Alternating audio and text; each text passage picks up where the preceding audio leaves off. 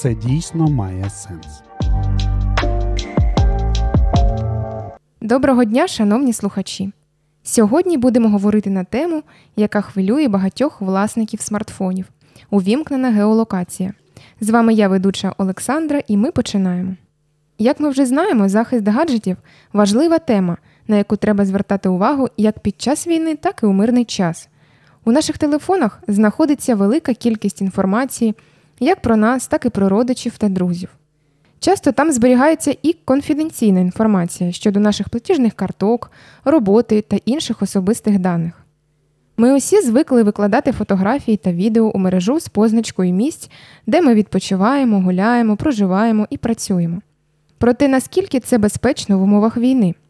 Коли розпочалось повномасштабне вторгнення Росії на територію України, серед українців почали ширитися чутки, що увімкнена геолокація на телефоні допомагає ворогу орієнтуватись і коригувати вогонь.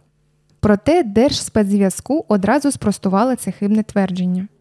Цитата. Увімкнена геолокація на телефоні не допомагає ворогу проводити наведення на цілі, але закликаємо не поширювати у публічний доступ фото та відео із тегами вашої локації йдеться в повідомленні. Якщо використовувати функцію геолокації для пошуку місць, установ та прокладання маршрутів, вона приносить нам користь, аби краще орієнтуватись у незнайомих місцях. Багато переселенців сьогодні опинились у різних містах, де можуть скористатись геолокацією. Ця функція також допомагає, коли потрібно знайти втрачений пристрій чи дізнатися про погоду у своєму населеному пункті.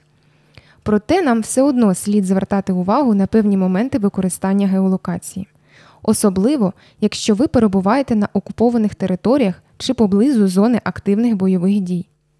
Вам слід пам'ятати про наступні правила. Перше. Не поширюйте у публічний доступ власних фото та відео із тегами вашої геолокації, адже за ними можна вирахувати ваше місце перебування. Іноді це може бути небезпечно, Викладати у відкритий доступ фотографії з геолокацією українських військових і техніки взагалі категорично заборонено. Так ворог може визначити їхні позиції. Друге. Контролюйте за необхідності визначення геолокації при публікації постів у соцмережах. Третє. Вимикайте телефон щоразу, коли хочете зникнути. Наприклад, коли виконуєте важливе завдання і потрібно, щоб ніхто не дізнався, де ви перебуваєте, або взагалі не беріть його з собою. Четверте. При завантаженні мобільних додатків на смартфон деякі з них запитують дозвіл на доступ до геоданих. Якщо ви вважаєте, що це недоцільно, відмовтеся від встановлення такого додатку. Також можна перевірити, які вже встановлені в телефоні додатки мають доступ до інформації про ваше розташування. У разі необхідності доступ до геолокації можна заборонити.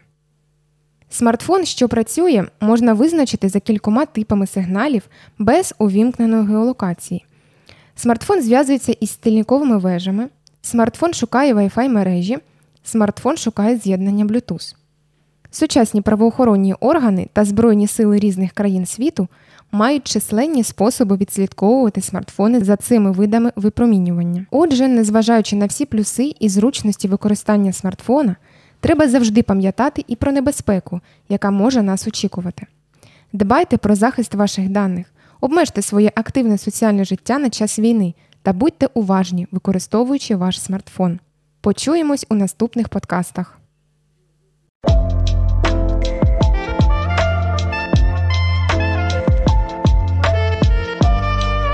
Це дійсно має сенс.